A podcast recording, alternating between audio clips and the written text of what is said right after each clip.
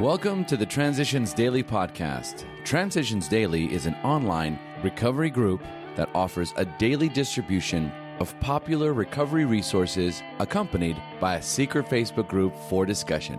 We hope you enjoy today's readings. This is Transitions Daily for January 28th, read by Craig M. from Denny, Scotland. A. Thoughts for the day. Thankfulness. I tried to hold fast to the truth that a full and thankful heart cannot entertain great conceits. When brimming with gratitude, one's heartbeat must surely result in outgoing love, the finest emotion we can ever know. That's from Bill W., As Bill Sees It, page 37. Thought to consider. The peaks and valleys of my life have become gentle rolling hills. Acronyms: help, hope, encouragement, love, and patience. Just for today. Puzzle from More About Alcoholism. The actual or potential alcoholic, with hardly an exception, will be absolutely unable to stop drinking on the basis of self-knowledge. This is a point we wish to emphasize and re-emphasize to smash home upon our alcoholic readers, as it has been revealed to us out of bitter experience. Alcoholics Anonymous, page 39. Daily Reflections. The treasure of the past. Showing others who suffer how we were given help is the very best thing which makes life seem so worthwhile to us now.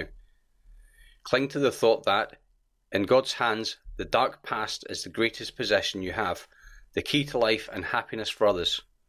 With it, you can avert death and misery for them. It's Alcoholics Anonymous, page 124.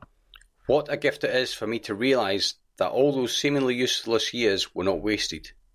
The most degrading and humiliating experiences turn out to be the most powerful tools in helping others to recover. In knowing the depths of shame and despair, I can reach out with a loving and compassionate hand and know that the grace of God is available to me. As Bill Sees It, troublemakers can be teachers. Few of us are any longer afraid of what any newcomer can do to our AA reputation or effectiveness. Those who slip, those who panhandle, those who scandalise, those with mental twists, those who rebel at the programme, those who trade on AA reputation, all such persons seldom harm an AA group for long. Some of these have become our most respected and best loved. Some have remained to try our patience, sober nevertheless. Others have drifted away. We have begun to regard the troublesome ones not as menaces, but rather as our teachers. They oblige us to cultivate patience, tolerance, and humility. We finally see that they are only people sicker than the rest of us, that we who condemn them are the Pharisees whose false righteousness does our group the deeper spiritual damage. It's from Grapevine, August 1946. Big Book quote.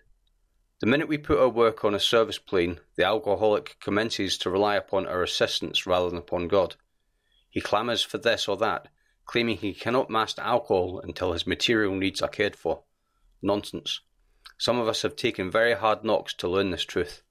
Job or no job, wife or no wife, we simply do not stop drinking so long as we place dependence upon other people ahead of dependence on God. Alcoholics Anonymous, Working with Others, page 98. 24 hours a day. AA thought for the day. What a load of hangovers put on our shoulders. What terrible physical punishment we have all been through. The pounding headaches and jumpy nerves, the shakes and the jitters, the hot and cold sweats. When you come into AA and stop drinking, that terrible load of hangovers falls off your shoulders.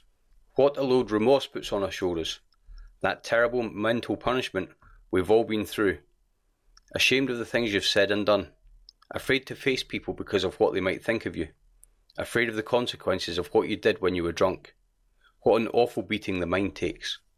When you come into AA, that terrible load of remorse falls off your shoulders.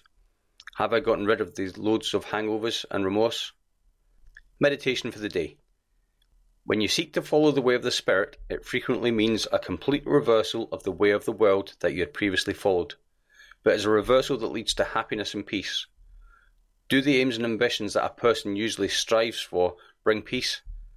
Do the world's awards bring heart rest and happiness, or do they turn to ashes in the mouth? Prayer for the day. I pray that I may not be weary, disillusioned, or disappointed.